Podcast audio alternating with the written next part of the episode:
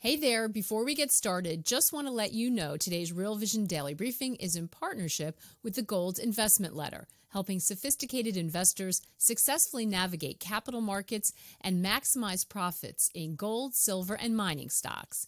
GIL discovers the most undervalued companies and isolates special situations in the mining sector for their members, breaking down unique topics such as investor psychology, portfolio management, and macroeconomic trends with a goal of drastically improving investment returns. Sign up for this free e letter for immediate action. goldinvestmentletter.com.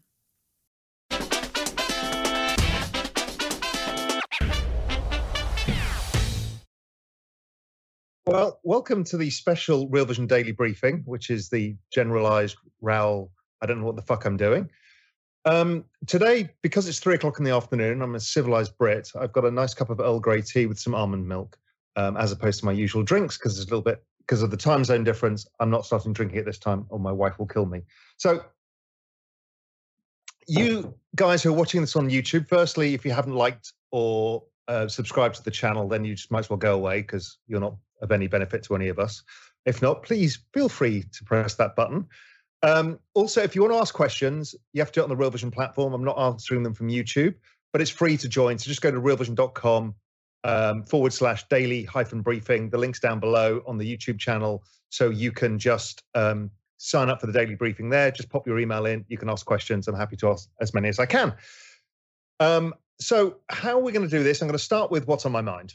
Give you a general data dump of what I'm thinking about.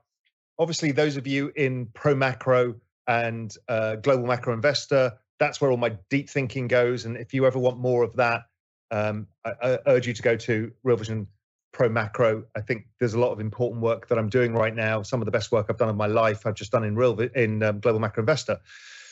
Okay, so what's on my mind right now? The first thing on my mind is liquidity.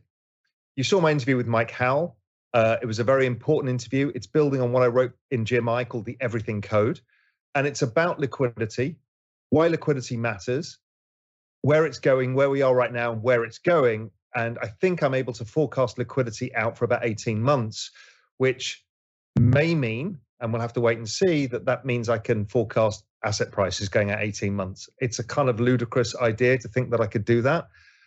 But that's what the Everything Code seems to suggest. And um, there's a huge, huge article I wrote in GMI about this. But just to give you guys an essence of what I'm talking about, so, Brian, if you can pull up the first chart, and this is the chart of the Fed balance sheet against the NASDAQ. You're all aware of this. This is my thesis that debasement of currency is the driving the denominator lower. So every time the Fed print, the stock market goes up in kind of nominal terms.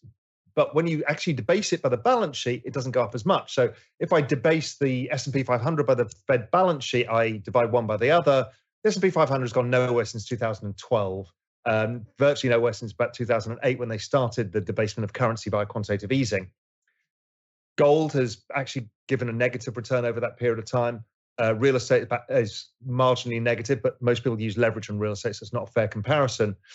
But the NASDAQ has done particularly well in crypto that I've mentioned before. So that chart shows you the relationship. Now, it's not perfect, but I think the Fed balance sheet grows. I put some of my target on here that it goes out to potentially $12 trillion, which might give a NASDAQ target of about 25,000, which is ludicrous um, over the next 18 months or so. Don't fixate on the target, fixate on the chart. But the second chart is the more important chart. So if you can bring the next one up, Brian, this is actually global liquidity. And now look at that fit. That fit is staggering. That fit is so good, you can't argue that there is not a very, very close ongoing relationship. And anybody who says, well, correlation is not causation, listen, you're missing the whole point. Tied in with global liquidity is equity markets. Now, when you say, oh, well, they print money and therefore money flows into stocks, is simply not provable by the volumes in stock markets. Actually happens is the Venezuelan situation where you debase the currency and the stock market automatically adjusts in price. And that's a phenomenon that you see when there's excess supply of money around. And you see it even in your neighborhood. You saw that houses didn't trade at this price, this price, this price. They went from here to here after the printing. That was the change of the valuation of house prices based on the redenomination of assets. So NASDAQ and global liquidity, now the GMI Global Liquidity Index is a combination of the G5 central bank balance sheets plus money supply and other measures. And it's staggeringly good. Now, so therefore, if this is the key driver of asset prices, then all we need to know is what's happening to liquidity. So the next chart re- reveals a bit more about it, which is the chart of the year on year rate of change of that global liquidity index. So, Brian, if you could pull up the next chart. So you can see global liquidity came sharply lower. That brought all financial markets down. The NASDAQ, being highly correlated and a leverage play, um, came down more, and crypto, which is even more a leverage play on liquidity, plus the adoption curve, as is NASDAQ, because technology adoption is, is massive right now. Um, they came down a lot. But as that turned, so did markets turn. And this is where people are scratching their heads. I don't believe it. The market should be going lower. Can't you see there's a recession coming? Oh my God, can't you see that earnings are coming lower? Yes, yes, yes. The market knows it all in advance and it already is pricing. I've, I've put that out many times, both on Twitter and here on Real Vision, that um, the markets are forward looking and there is this uptick in liquidity was actually forecast by our GMI indicator, our financial conditions indicator, back in March of last year, showing that we would start bottoming and, and coming up from, from this level. The economy will follow suit. Um, we will have a, we're probably in a recession now, and then we'll have the kind of final stages of the bottom of the cycle. And then it claws its way back up again and doesn't become positive, let's say, till the end of the year, where GDP growth um, is positive again. But we'll have unemployment staying very sticky and prices coming lower, uh, etc. And again, I'm not going to go through my whole macro thesis here. This is a daily briefing and what's on my mind, and not my whole philosophy on life, the universe, and everything. But liquidity is picking up, markets picking up, and if liquidity picks up further, whether the banking situation changes, uh, the regional banks are still on their knees. So I still think that that news flow gets worse and the Federal Reserve end up doing something. If not, the economy is going to get worse. The longer they keep rates up, the more probability is they have to cut rates rapidly later. The market picks this up. And so liquidity is driving everything. Watch the Mike Howell interview on Real Vision from, I think it was yesterday, incredibly important interview. The final chart is just to show this correlation another way. This is the S&P 500 against the G5 central bank balance sheets. And this shows that the this is a kind of a plot chart to show correlations. And we've got a correlation of 97%. So there is no argument liquidity is the key driver. You can argue against it. You may hate it, but it is what it is. So once you understand liquidity is everything, you stop worrying about all of the things that you think should work as a model. Liquidity drives everything, not your model, not valuations, not anything else. It's all irrelevant.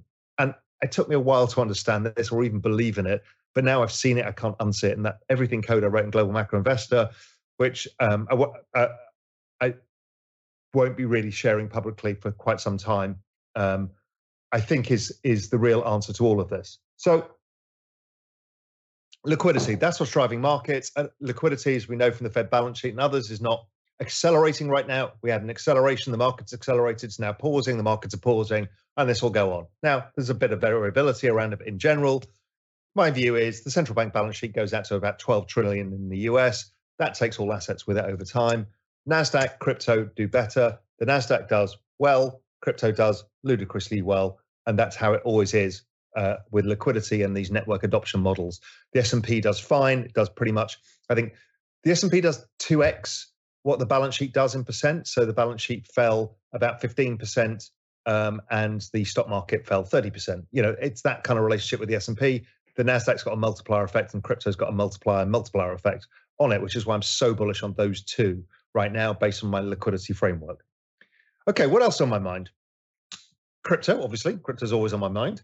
Um, it's been doing phenomenally well based on liquidity. Uh, bottomed exactly as we saw, as we saw uh, Global M2 turning. Um, that was my signal um, into that hellhole of June when Luna collapsed. And then the um, second hellhole of the FTX collapse, which ETH didn't take out the low. Uh, it bottomed in June, but Bitcoin and others bottomed in in the October period, which I tweeted out about and talked about on Real Vision, which I thought was the low of the market. October is the bear market killer, and it seemed to have done its job uh, this time around too. So I'm very positive overall. I'm positive on crypto, been positive on crypto all year. I was buying in June, I bought in October, I bought in January. And just looking down the list of how assets have performed this year, Bitcoin's up 80%, ETH up 75%, Solana up 156%, which was one of my key smaller bets. Um, and then other markets that have done particularly well, um, carbon, which is another one of my bets, is up about 12%. Um, and if I look at equity markets, S&P is up 8, NASDAQ is up 20, making to my point, my exponential age basket of more kind of growth end technology is up about 33%. So you can see the markets already bifurcating. This is exactly what happened in 2019 after the Fed pivot in 2018. The Fed are going to pause very soon or have paused. I think they probably pause or should certainly pause. And we'll see this continued acceleration until liquidity slows down at some point. Um, and then we'll have pauses in the market. We may even have pullbacks if liquidity comes back somewhat, which I don't really see.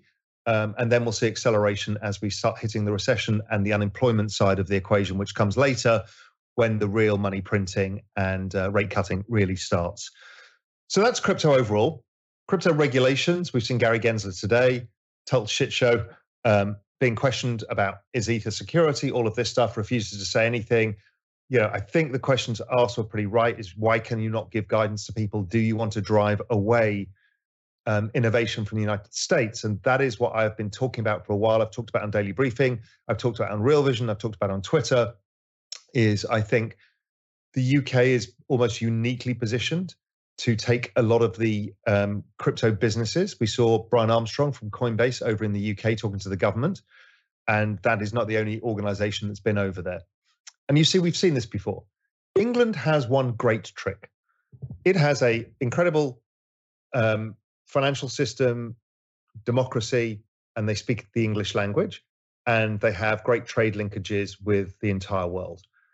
Hey everyone, we're going to take a quick break right now to hear a word from our partners. We'll be right back with more of the day's top analysis on the Real Vision Daily Briefing.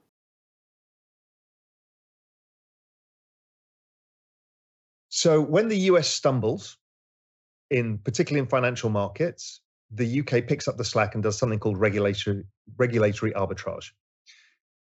It happened really predominantly first when the US came off the gold standard and had capital controls because they wanted to limit the flow of dollars in this new world. the foreign exchange markets became the new market in town because before that everything was pegged to gold. And the UK captured that market, it became the largest market the world had ever seen. Then the next phase was the US restricted bank lending or lending to foreign counterparts. And the UK picked that up and developed something called the Eurodollar market, which you've heard from everybody from Jeff Snider to myself talking about. The Eurodollar market is the offshore lending of dollars. It is the largest lending market on earth and is gigantic. Yeah, hundreds of trillions of dollars. The FX market trades trillions of dollars every day. And then after that, came another little trick from the UK, which was um, they saw that the US bank regs didn't allow for the right the use of capital in derivatives in an efficient way so it was impossible for US banks to get involved in derivative markets. So the UK changed their banking rules. Um, and they changed their banking rules over something called Big Bang. The Europeans followed suit and the entire derivative market outside of the futures market. So this is we're talking about the really big markets, the swaps, the OTC markets, all went to the UK, where the UK became the epicenter of everything. All the US banks at this stage over the 90s and 2000s, after Big Bang, which was the deregulation of the banking industry in the UK, everybody moved to the UK to set up business. So Goldman's main office, London. JP Morgan's main office, London. Morgan Stanley's main office, London. Merrill's main office, London. Credit Suisse, London. SocGen, London. Paribas, London. HSBC, London. Everybody went to London because that was the center of the global financial markets. That changed after Brexit and changed after the Basel III agreements on uh, regulatory use of capital within the banking system. But here we are again. There's a trillion dollar industry called crypto. It has been $3 trillion at peak. This is not a small industry. And most people projected to grow to, let's say, 10 trillion would be gold.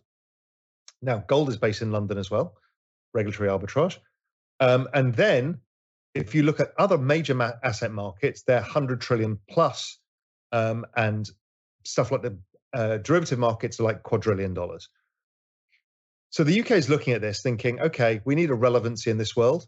We lost most of it because of our um, divorce from Europe and then having to renegotiate trade agreements with every country in the world because we didn't have the European agreement, all of this, and also the loss of manufacturing in the UK and the loss of the financial industry. So here is the UK's gift, and the UK have taken it. The last two or three governments have said, we want to embrace crypto. And they're setting up their stall for very sensible regulations. One of the key ones is stablecoins. They say we want to be the center of stablecoins. Why? Stablecoins are just tokenized euro dollars. Once you understand that, you understand how big stablecoins are. It's the euro dollar system, but for individuals because you can tokenize it. So it gives anybody access to dollars, whether you're in the Philippines, whether you're in India, or whether you're in the US. So it's a really, really interesting opportunity for them. And to be honest, they've done it before. And so I think the crypto industry is easy to move to the UK. So if the US screws this up, Coinbase will, sure, be a US listed company, but its main operations will be in the UK. Same for many of these businesses. And I think that's very, very interesting. Germany's already doing a good job with regulation. Switzerland's done a great job with regulation. France is trying to do a good job with regulation. France is pioneering Web3 via LVMH.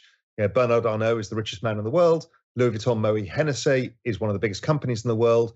That's a fashion luxury goods. They've embraced Web3. All the Arnault kind of siblings are all involved. The, the kids, they're all involved in Web3. Um, and I think we will see more of the fashion brands and more of the industry based out of that. Ledger itself is based in Paris. So interesting to see Europe getting its toehold in there. You know, Switzerland has a big toehold in the industry. Singapore, as you know from Real Vision, is building out um, and Hong Kong has come back into the fray, and they're allowing crypto, encouraging crypto banking, and encouraging businesses to come back. So here we are in a world that looks a lot like the world that I knew in finance when I grew up, which was London at the epicenter, Germany is a regional center, Switzerland is a regional center, the two eastern centers of Hong Kong and Singapore. Tokyo's missing from this equation because Tokyo's been less internationalized in recent years. But anyway, super interesting. Um, so that's what I think is happening. Now, the US can save themselves if they just get out of their own way. And that requires removing Gary Gensler, which I know a lot of people want to do, including a lot of people in the government United States. Let's see what happens. But this is the problem when you run the world's most powerful, richest country with a bunch of baby boomers who just want to protect what they've got. Don't give me change, please, because uh, I just want to live out my retirement. Well, the hard job is to be somebody who makes decisions about the future, not about the past. And right now, the US is making a lot of decisions about the past, when in fact, they, these people were global innovators, and the US was the innovation economy of the world, and they need to be very careful in how they deal with this. It's the same with AI. If they screw that one up, sure, there needs to be regulation of AI. If they get overly tight, it'll move. The Europeans are scared of it, so I don't know where that moves to. But again, the UK's around the corner. There's a few other countries who are very interested in that particular opportunity. Talking of AI, another big thing on my mind. AI has gone fucking exponential. It is beyond comprehension. So we're dealing with ChatGPT 4. We're dealing with Midjourney version, whatever it is, which is now photorealistic beyond any understanding. You cannot tell what is AI generated, what's not. We know that text to video is coming, and that is going to be a momentous moment as well, and quite dangerous. But the big news that happened last week only was the launch of um, um, I can't remember what it's called now. Uh, Auto GPT. Auto GPT is what's known as Agent GPT, and it's slightly terrifying because what it's doing is using ChatGPT four and then using these agents that connect to the internet, these mini AIs that can go and run tasks for the main AI to do a more complex task. So I finally got a chance, having seen this launched a week ago, um, five or six different variations launched within the first week I played around with one of them, and the idea was write me a newsletter about the exponential age. I don't have branding, so you need to develop branding for it. I want it in PDF format, and I want you to scrape the web, find out the most interesting things that happened last week. And look, I didn't know what I'm doing.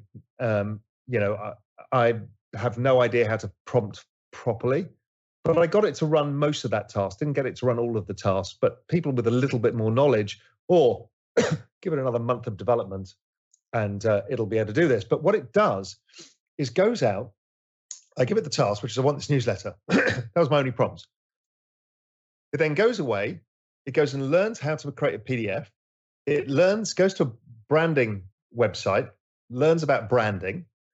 It then um, sends out kind of bots or agents to go out onto the internet, scrape from trusted sites the best and most important stories, then creates a little file of all of those stories, then puts it together as a newsletter, put gives it the branding, pops it into a PDF, and delivers it to you.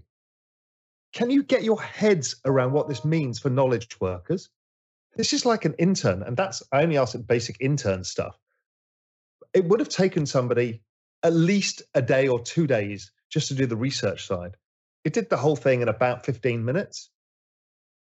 And I keep saying this, you know, I keep hearing the narrative of sticky inflation and oh my God, don't don't you know that the oil price is going to go up? I'm like, this is a nuclear fucking bomb of disinflation. It's the most deflationary thing the world has ever seen. Because the highest paid jobs are the ones most at risk. We can scale human knowledge now infinitely. That was a restraint. We had two restraints in this world. One was the ability to scale knowledge and expertise, and the other was the uh, ability to scale energy. Energy, and I'll come on to that in a sec, is something the world is working on. But this knowledge part, this is a huge, huge change.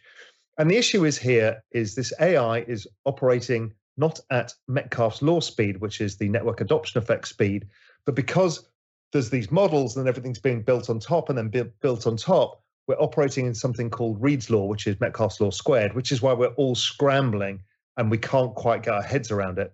And it's not going to change. This is going to keep going and going and going. But that is not all that is going to happen, and you're going to have to get used to. As liquidity comes back into markets, we will see the next rise of the crypto story. And the crypto story will go from 300 million users to a billion users or more in this cycle. And there'll be applications that you won't have dreamed of, or things that you thought weren't coming that will come at scale, whether it's digital identity, whether it's massive cases of Web3, whether it's DeFi, or whether it's something entirely new, whether it's ticketing uh, via NFTs, who the hell knows? But this next cycle, with the amount of capital that's been invested in this space, that is going to see yet another acceleration. But there's more coming. I think the Apple announcement, I think it's June when they've got their big kind of Apple-a-thon. Um, they're going to release their AR VR glasses. Big deal. Well, I don't know. Look at my Twitter feed and look at the NeRF technology that's out there, which is this kind of neural ability to create 3D realized spaces from photographs. It's kind of mind blowing. So it kind of tells you you can spin up real versions of the metaverse. So this could be a 3D space, not the 2D space you're looking at. And you can kind of navigate it. You could maybe sit in the barber's chair while I'm doing this that's what's coming. And I think Apple is going to launch the first part of that. So we've got a game changer that's coming. Um, another one that will make us go, oh my god, I can't get my head around it. And the metaverse has suddenly arrived. It's a different format than I thought it was going to. I thought it was going to be legless characters on Meta, and now it's a fucking 3D rendition of everything going on in the world in photo in in photo form. Okay, what the hell does that mean for movies? What does it mean for anything? I, I don't know anymore, but that's coming and it's going to happen in the next two, three months. Um, and it, the technology is already available. And I think Apple are the people who are going to lean into it. So that's a game changer coming. Self-driving cars. It's one of these things where everyone's like, it's like with AI. Oh yeah, it's just machine learning. I remember hearing that when I started looking at AI for real vision about two years ago. It's like, well, it's just machine learning. You know, it's not really that sophisticated. Then ChatGPT 3 comes along. It was like, oh, this is interesting. And people are still like, nah, it's nothing really. And then ChatGPT 4 comes along, everyone's gone, oh my God, I can't believe it. Um, the same is going to happen with self-driving cars. It's happening, it's happening, it's happening slowly. Oh, Elon's never going to deliver. Waymo's never going to happen. This is never going to happen. Oh my God, the roads are filled with them. Next time you're out in a big city, I was in New York and I was reading a tweet thread about the prevalence of of autonomous vehicles in I think it was in California somewhere. And this guy was saying, well, you know, I used to see them once a month, and then I saw them every week, and then I see them now um, three, four, five times a day. I'm like, wow, I didn't know that. So that three, four, five times a day suddenly scales, and it will scale everywhere. So in the next two years, we will see this at scale everywhere. And then you go into New York City. When I was reading that tweet, I was in an Uber. I looked around, every car was an Uber, a taxi driver, a delivery car, a bus. I'm like, all those jobs are gone. I don't need any of them. We need truck drivers. We need any of this. And how fast is that going to come? Slowly at first, then all at once. That's how all of this stuff goes. Robotics. Self driving cars are robots with AI. So, robots and AI, that's coming. I I sent a hypothesis out when Elon bought Twitter, and I said this is nothing about buying a social network, and he's not interested in um, in freedom of speech. What he's interested in is an unbiased AI platform, so he can scrape as much data from humanity as possible, where they're talking to each other in short form, and then he built out long form, and he'll have video, and he will have audio. He's got audio. All of these things will train his AI, which is called X.AI. So he's just announced that that's what he's working on, which is what I said he bought Twitter for, and $44 billion for all of that. It's probably pretty cheap. So he's also got the Dojo supercomputer, which is, a, I think it's the fastest compute on earth right now, um, as part of Tesla for the self-driving. So all of this stuff, and he's just bought a gazillion GPUs as he's scaling all of this. But the other scary thing is he also owns the robots. So he's got the visual visualization from the self-driving cars. He's got all of the AI, and he's built a robot as well, which is this Optimus thing. And again, everyone's going to go, "Well, yes, Optimus. It's all a sham. It's not real." Until it is.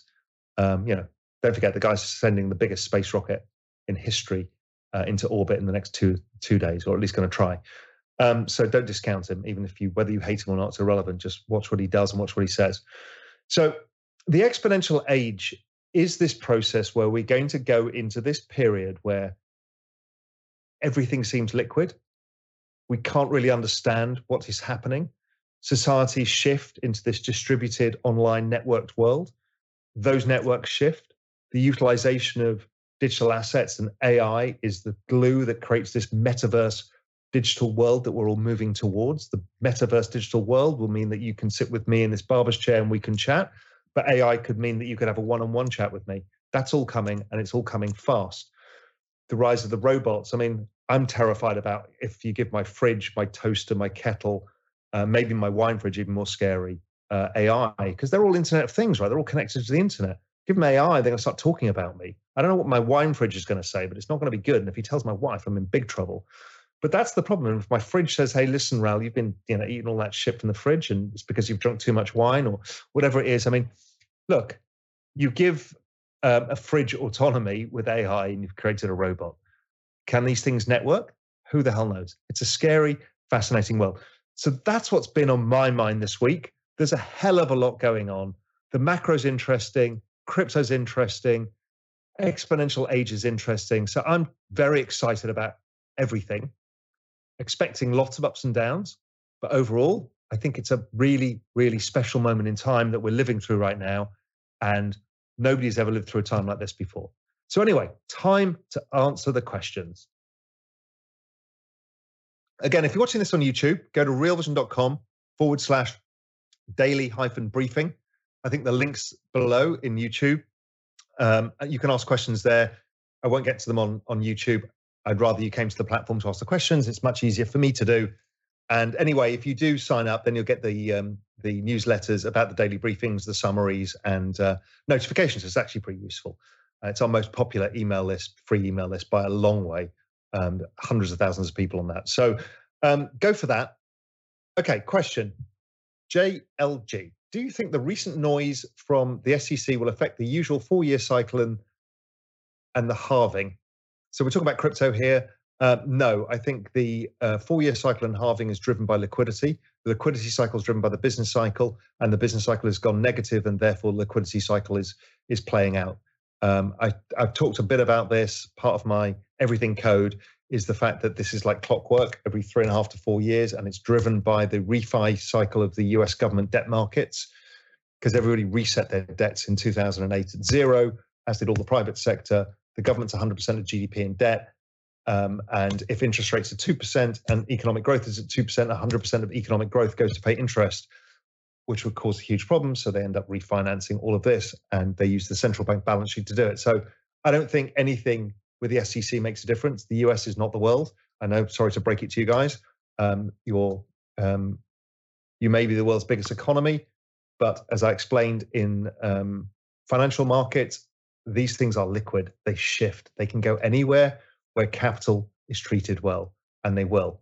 Now, they're not going to ban crypto from individuals in the United States, but they're trying to make it hard for businesses to grow. So they'll just move to the UK or Hong Kong or Singapore. And the world moves on. The hedge fund industry moves there, like it did with the with the financial markets, and then they start trading with the firms. Let's say Coinbase, based in the UK, and the, the volume just moves. The institutions did the same in the UK. So US pension funds would set up operations in the UK. They could then do certain things. We've seen it all before. So I think it's a total red herring to even care about what the SEC does. It's a shame for the United States. Uh, for the rest of the crypto market, it's just all noise. Remember when they banned China? Or China banned it? Yeah, they've done it three times. Nothing happened. The market went up. India, same. It's too big. It's too big, too decentralized. Okay, Skull Six. What are your top trades for the next one year and three year time horizon? Well, I've talked about this ad nauseam.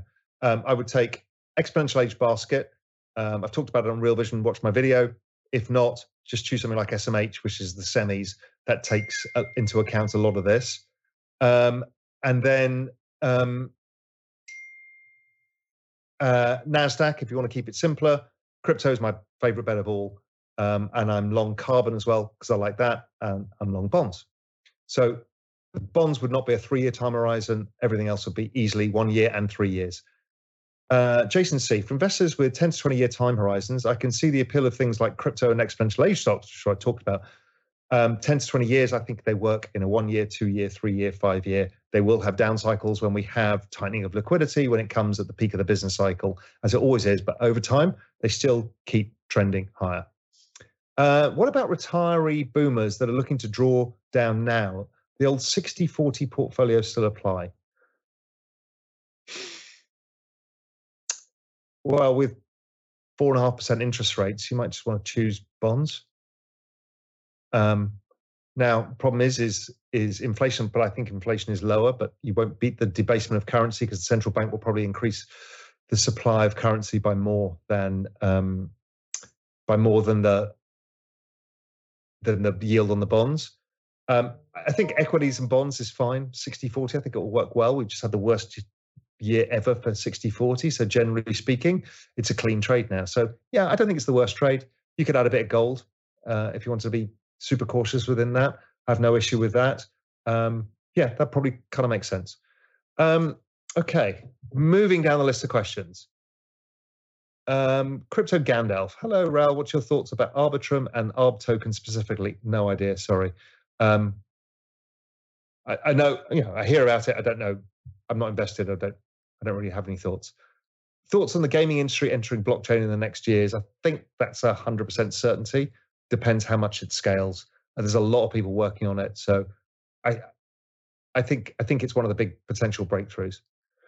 What you own in your non-crypto portfolio are Tesla and Coinbase the only individual stock bets you have? No, I would refer to the video um, that I did recently about all of this and the exponential age. It shows some stock picks that I've got within my exponential age basket. Um, and there's a whole bunch of them. And Coinbase and Tesla are just one of that basket, 30 odd names, of which a bunch of those are ETFs, and those have lots of names. So it's a very broad, diversified, um, directional bet. I don't think the stocks are all right, or the ETFs may be partly wrong, but directionally, it'll nail what it's doing. And it's already, as I said, it's outperformed everything else this year. Um, John Amatuli how will the exponential increase in the power of AI, held almost exclusively in the hands of a few corporations, state actors, along with declining societal cohesion resulting from the ease of manufacturing, blah, blah, blah, blah, blah, blah, blah. That's a long question here. I don't really understand the question.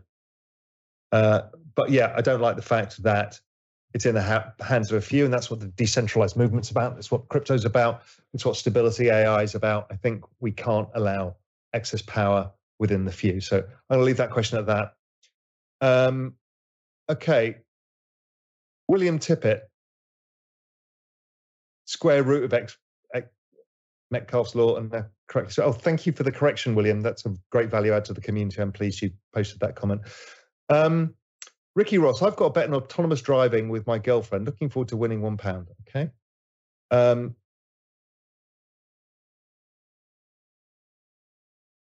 okay, there's a lot of spam comments here. Um, Al Anelli, how much do you see private centralized blockchains like MasterCard, Provenance impacting growth regulations of public decentralized solutions? I think we all work together. There's going to be private solutions, there's going to be massive decentralized solutions, there's going to be CBDCs. It's all part of the mix. So I, I have no issue with it. The more people that adopt the technology in whatever format, the better the world will be. Um,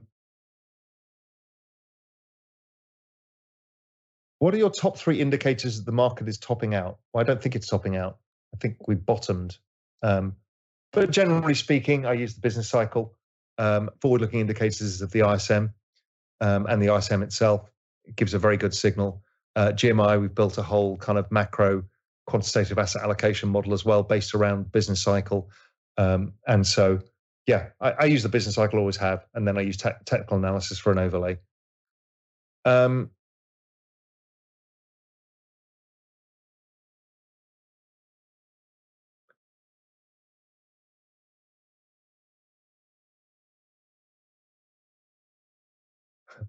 Sherry Matigan, is this Raoul or AI talking to us? You won't know until we've got digital ID, which is what I keep saying.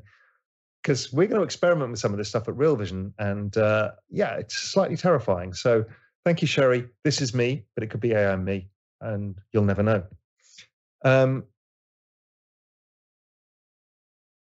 Zane Tan, Raoul, are you planning to allow Real Vision members to participate and invest in the exponential funds you've set up using blockchain and token distribution, similar to what Republic Note is saying, trying to accomplish? So, yes, I have an asset management company called Exponential Asset Management.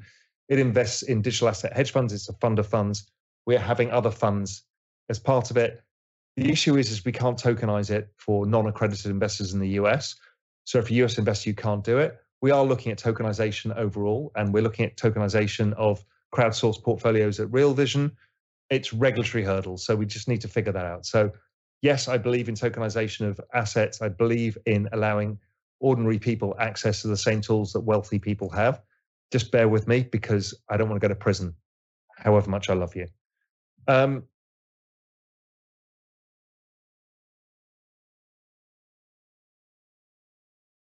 Ralph Humphrey, what were the top three things you learned when you were running a commodity fund?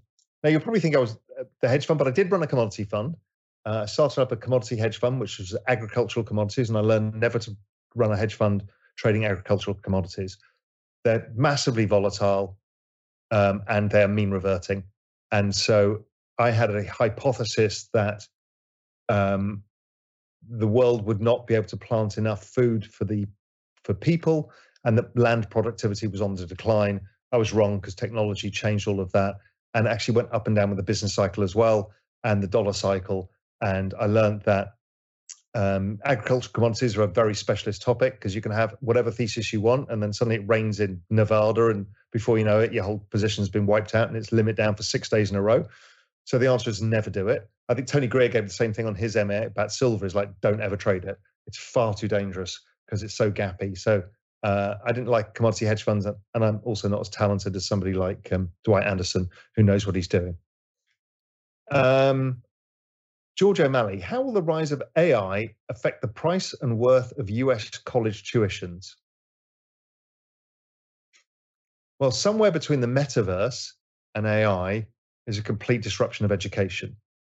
So I imagine tuitions at a broad level change, but hyper elite education maybe become more elite. Who the hell knows? Um, and anything and everything is up for grabs. Um, Marco de Venice, O'Leary and others, I didn't know Kevin was a leading voice, uh, saying that US dollar shitcoin will be here forever. Do you think BRICS will shake it up? Um, the US dollar is 87% of all world trade, and something like 70% of all world debt is in US dollars. It is not going away. Can it go away over time? For sure. Um, and that could be competition from private currencies, or let's call them public currencies, non state. It could be from China, it could be from regional packs, it could be from all sorts of people. So we end up in a more fragmented world. The dollar, the world needs to move away from the dollar being such a large part of it. Um, I think it's detrimental for almost every other economy, and maybe even for the US itself. Um, I don't think BRICS stand a chance yet of doing that. But can the world de-dollarize partially? Yes. Does it mean the dollar goes down? Probably not. Um, so I'm I'm I'm an ongoing dollar bull. I think it goes down medium term, i.e., the next six months or so. I think the dollar goes lower. But my structural view remains that the US, the world is short dollars, and every time um, liquidity slows down in the global economy, the dollar shoots higher. Um, King's Cross, London. Hey, Riff. Uh, what is the best way to exchange dollar to cryptocurrency globally? Many exchanges are no longer able to perform this type of exchange. Well, yes, the UK has problems with its banking, on banking, off banking. I think you can use Revolut um, and some of the neo banks. Um, I think that's a pretty straightforward. PayPal is probably another one. So you may you may not be able to get RBS or NatWest or whoever to do it because they're being stupid right now but there are other ways. I mean, there's plenty of people onboarding to crypto from the UK. In fact, the, the UK government put out the report. There's like 28% of all UK citizens own crypto. So there are plenty of ways. You just need to look into non-traditional ways or or neo-bank ways. Um,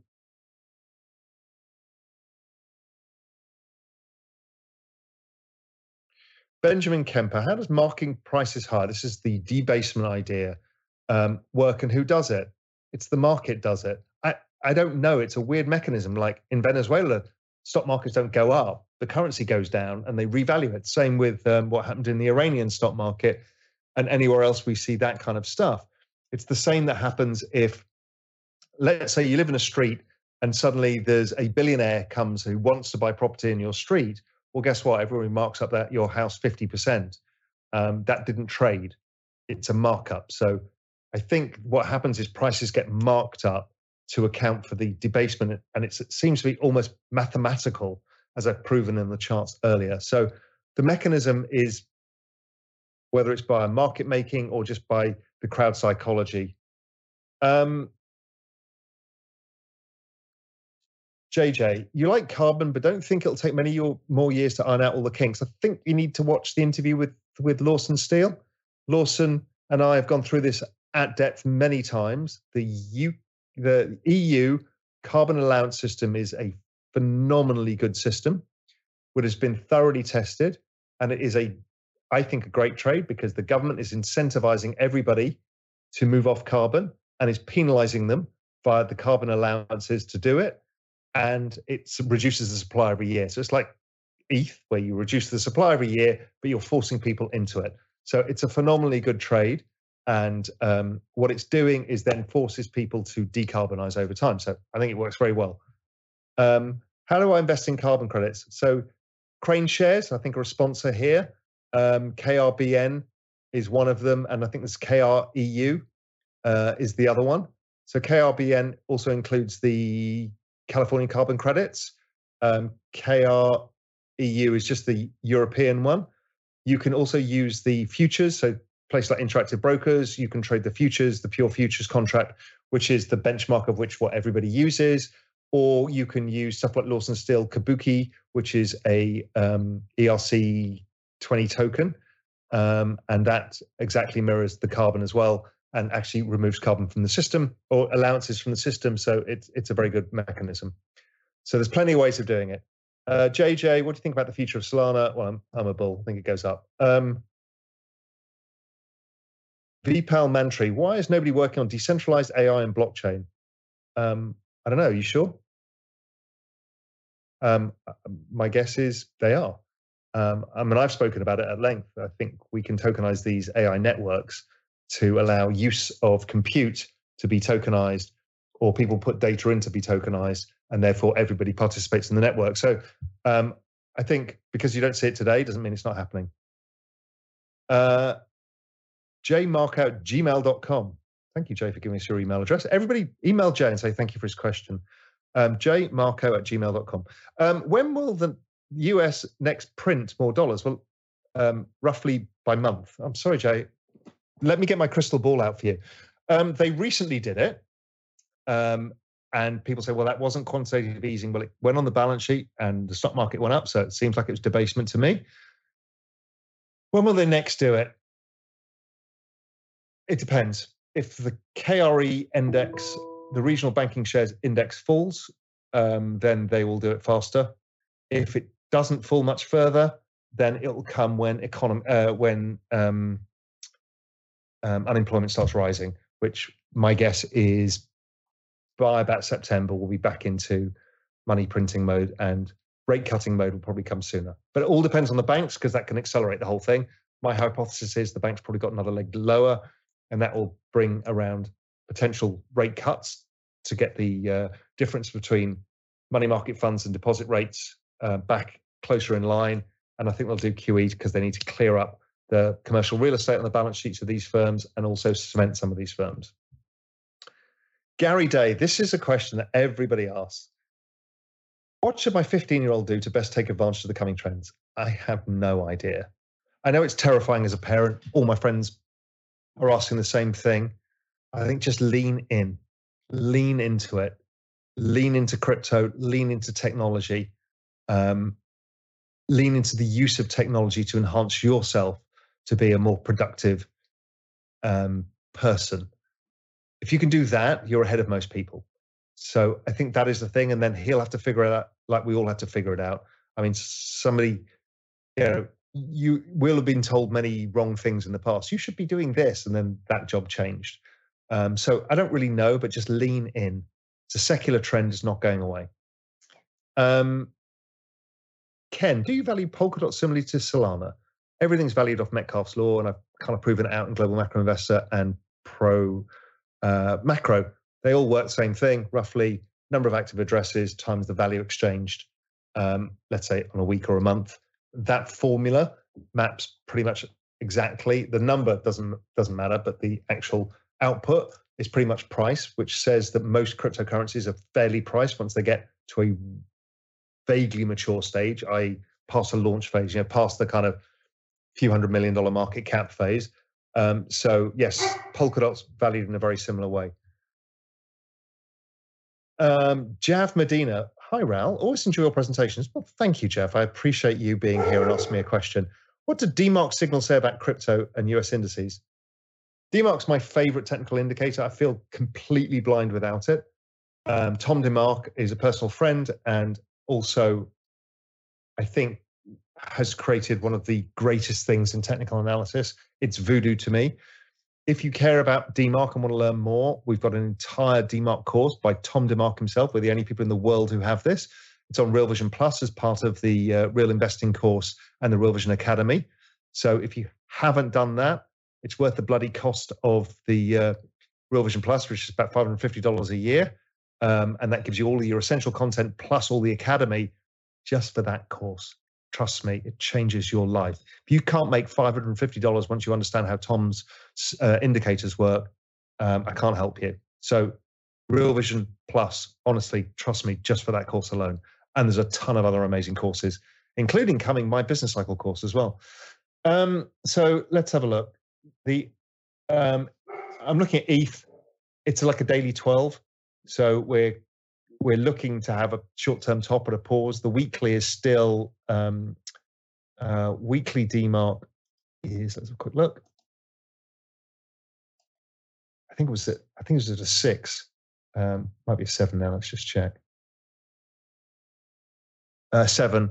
So week seven. So it'd have another two weeks. So I, I kind of feel like pause here, another squirt higher, then a larger consolidation, whether it's sideways or a sharp correction. Who the hell knows? You, never know in crypto. Uh, before the next phase, where I think we then have another push up. So I think we've got a very strong year to come. Um, so that's what it's doing for US equities. I'm going to use the Nasdaq because I don't care about the S&P. It feels like a boomer index nowadays. Um, and the Nasdaq's the one that outperforms, as I've proven. It's already up double what the S&P's up. Uh, Nasdaq daily DeMark. I pay a fortune for this on my Bloomberg, by the way. So you're getting this for free. Daily DeMark is um, a four count. It had a 13, so we had a 9, 13, and maybe we'll get a 9, then we'll get a bigger correction. So there's probably a bigger correction coming, but it feels like there's more upside. Let me check the weeklies because that's important. I like the context. It's at a 6, similar to crypto. Feels that we're around the point where we might have a squeeze up, pull back, a run higher into the next two three weeks, um, and then probably a larger correction or a pause um, for the time being. So let's wait and see. Um, again, things can change. DeMark indicators change as well, so you need to look at that. Um, Sandy, do you hold any Casper? Uh, I don't even know what it is. It was a bed company. Maybe it is, but I, no, I don't know the bed company. Um, David Chatterton, what are the benefits of owning a Real Vision Collective NFT differ between the various rarity categories? Do we need to own a mythic for all three drops to qualify? When is the next drop? I'm not sure the date of the next drop, but it's I think it's early next month. Um, the idea is that you only need one NFT to qualify to be part of the community. So that's to make it inclusive. But owning more rarity traits and more of each season will give you the ability to eventually join a super community, which is a small super elite community. You also get different benefits from doing so. So, you know, go onto the Discord, ask them more about the details. Uh, Moritz Heiden, the Real Vision bot, those guys are there to help you. So um, they will guide you through what all of that is. Um,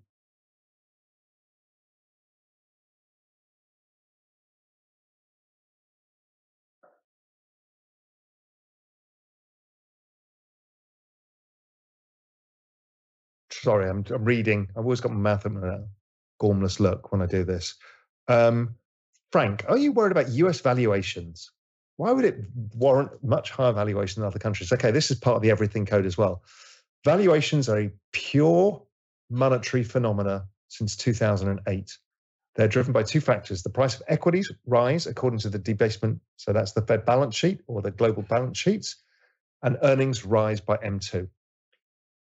The balance sheet rises faster than M2, earnings rise. Once you once you adjust for that, all earnings are equal across the world. It's the US that benefits, it's the reserve currency. That is entirely the US outperformance of the global markets is driven by the US dollar plus the uh, the effects of the debasement on US assets. I know it's a lot to get your head around. Sounds mumbo jumbo, but I've proven it out in, in the everything code, which is, again, really important. Um, what must happen to prove your whole thesis wrong? Technology needs to stop. How else does technology not continue? That, that thesis, so exponential age, almost impossible to stop. Even with inflation, people are like, well, inflation.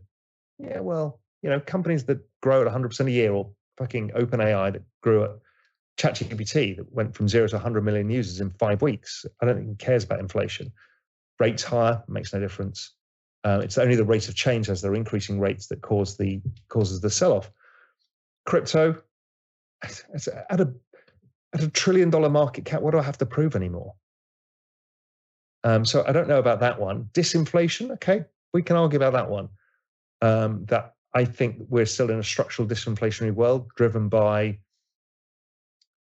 demographics and debt and technology.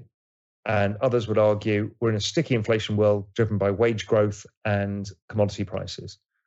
Um, I think that's a 70s driven world, and we, are missing the de- demographic push for that. So, even though wages for people who remain in the workforce may be higher, the labor force participation rate keeps going down. Those people don't earn a wage, their wages don't go up. So as a percentage of the overall work pool and spending pool doesn't go up. And so GDP keeps trending down, inflation keeps trending down. That would be my thesis, part of my bigger thesis being wrong is disinflation well, but it doesn't actually make any difference to my investments per se. The only one it would make a difference to is my bond trade, which is a trade and not an investment, which is probably a six to 12 month bet. Um, other than that, I don't think it, it doesn't really, really make a difference. Um,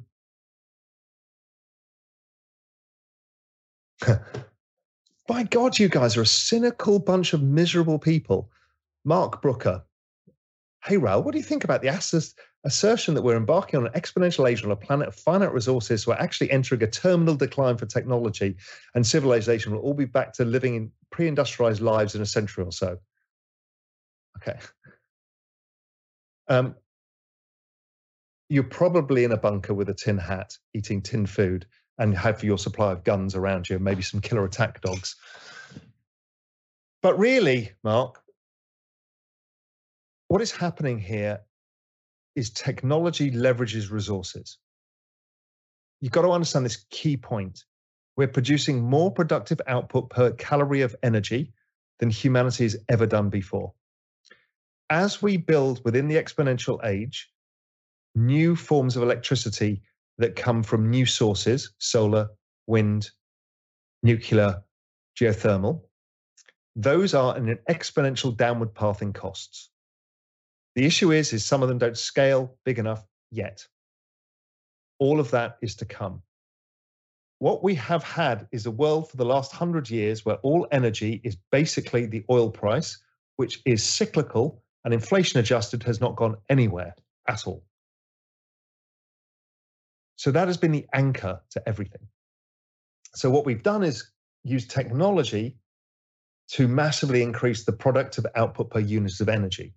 Now, productivity hasn't gone up because we've got an aging population. Pro- productivity is to do with population as well.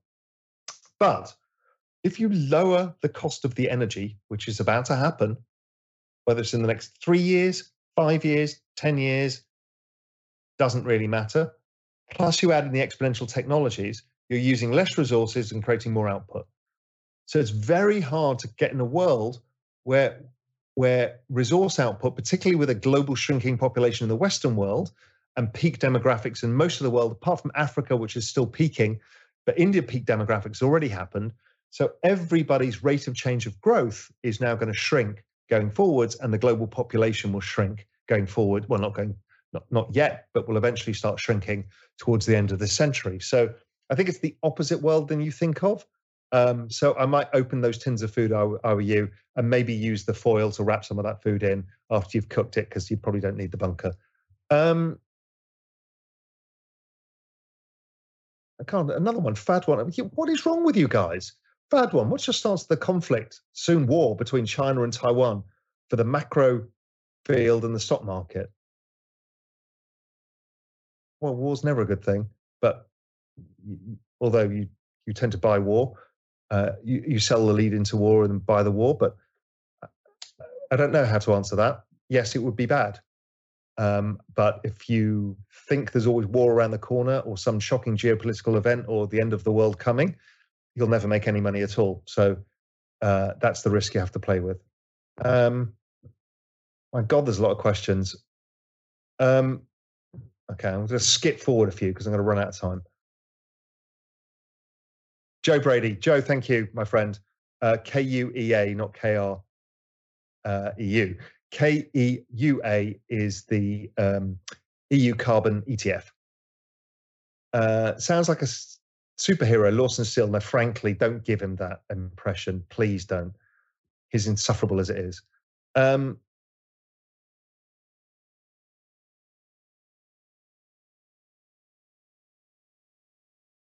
So there's so much Armageddon here. Z, Raoul, please speak to what Elizabeth Warren is saying to destroy crypto. And is it like an order to later promote a US CBDC? Yes, CBDCs are coming everywhere to you. Get used to it. That is your form of sovereign currency. You live in whatever country you live in, and you will accept their currency. We also have an alternative system which we can use, which is the cryptocurrency market, and we can all use those too. and we will do. And Elizabeth Warren is a irrelevant baby boomer who is trying to stop her world changing. Uh, that's my thoughts on that one. Um, will rate cuts bring on a recession, Christina? Christina, rate cuts are because of recession. So we have a recession, they cut rates. Um, Sergey S or Serge S, what are your thoughts on NVIDIA? Not particularly good with single stocks, but as I said, I like the SMH, I like semis. I think they go higher. Um, okay, skip forwards. Andre uh, who let the dog out? I think my wife went past. I don't know. Somebody did, but usually they fight their way out. Um,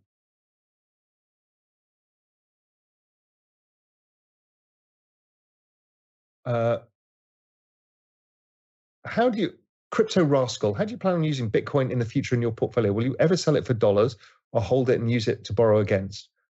I, I actually don't own much Bitcoin. I haven't for a very long time now. Um, but let's assume it's for crypto. Will I ever sell it out? Yes, because the whole game is about lifestyle.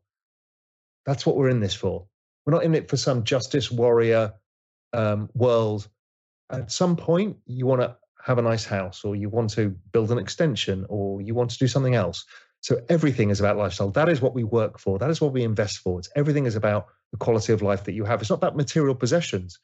It could be just because you want to have a hut in the woods so you can be out with nature. It could be you want to go traveling. Lifestyle is everything. That's what we invest for. Nothing else matters. Lifestyle meaning relationships, love, the environment we live in, our connection with nature, the things around us, um, the things that make us happy. So don't confuse it with that. Um, yo yo, World War Three will stop the exponential age. Thank you, Yo Yo. I'm pleased you've added such value. You did add a smiley face, so I hope you were being sarcastic. Um,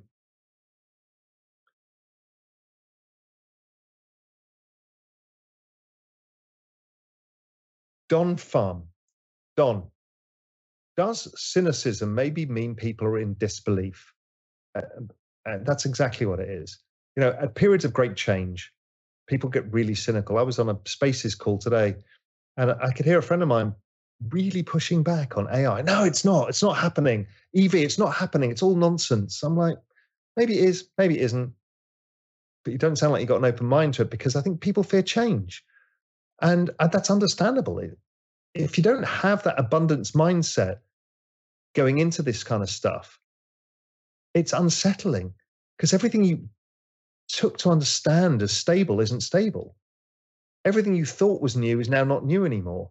It's it's actually really hard. So I may kind of joke about the kind of scarcity mindset, the mindset of no, don't change, the fear of change. But look, it's a complete understandable thing. And people don't like it and they find arguments against stuff because they don't want change. And that's okay but change still comes and there's nothing you can do about it. So you might as well just embrace it. Um, okay, final question. Oh, Yo Yo, thank you, Yo Yo. India peak population 2070. So appreciate that. Um, South Africa is 2100. Thank you, Yo. You are ChatGPT of this chat. Most valuable player coming with the facts. Um, oh, Yo's come back with war creates exponential age demand. Okay, yo, yo, enough now. Um, okay, final, final question. I'm going to go to the last question on the page. God, you guys ask a lot of questions. Thank you. I love this. Uh, uh, every time I do it. Can you speak about the abundance mindset? What is it? Great question to end on. The abundance mindset is not a it's mine or your world it's it's our world. There is enough for all of us to grow together. Some will do better some will do worse. But the idea is that combined we can create more wealth and more opportunity it is not that resource scarce world of i've got the oil you haven't got the oil you need to pay me for it once you realize that technology Web3, and other things like this, and just karma. karma is an abundance mindset. Some people are just mean to people because they think it's me versus them. Karma is I'm going to give with no expectation of return, but the universe kind of returns it back because people think you're a nice person. They want to they want to also be nice to you. It's incredible. It creates enormous abundance. Helping people in any way, shape, or form does this. And once you accept it within investing as well, that it's not my idea versus your idea. It's like, oh, your idea is interesting and my idea is interesting, or we can do this together. And once you understand it is not a competition for scarce, scarce resources, particularly in technology, cryptocurrencies, and stuff like that, where we're building new things, then it opens your mind that we can all make money and doesn't have to be a mean reverting world. It's a it's literally a game changer once you understand the abundance mindset that together we can do more than we can as individuals. It's not one team versus another. It's all of us together. So thank you everybody. Wealth is not zero sum. Christoph, that's how you sum it all up in our investing world. Wealth is not a zero sum game. We can grow the entire pie, not just take our share of the pie thank you, everyone. Um, I hope you enjoyed this. It was slightly chaotic as ever. Um, I don't really know what I'm doing, but hopefully I've helped you. We've had some fun in the process. If I've insulted you because your comments, it's all part of the game because you insult me in, in the comments as well. If you're on YouTube, thank you. Please subscribe um, to the channel. It's very important to us. Uh, like the video so it rises up. And for God's sake, just sign up to the Real Vision Daily Briefing email. You'll get notifications of these. They're free every day. You can watch on the Real Vision platform, and you too can ask questions on the platform. Have a good day, everyone. Take care.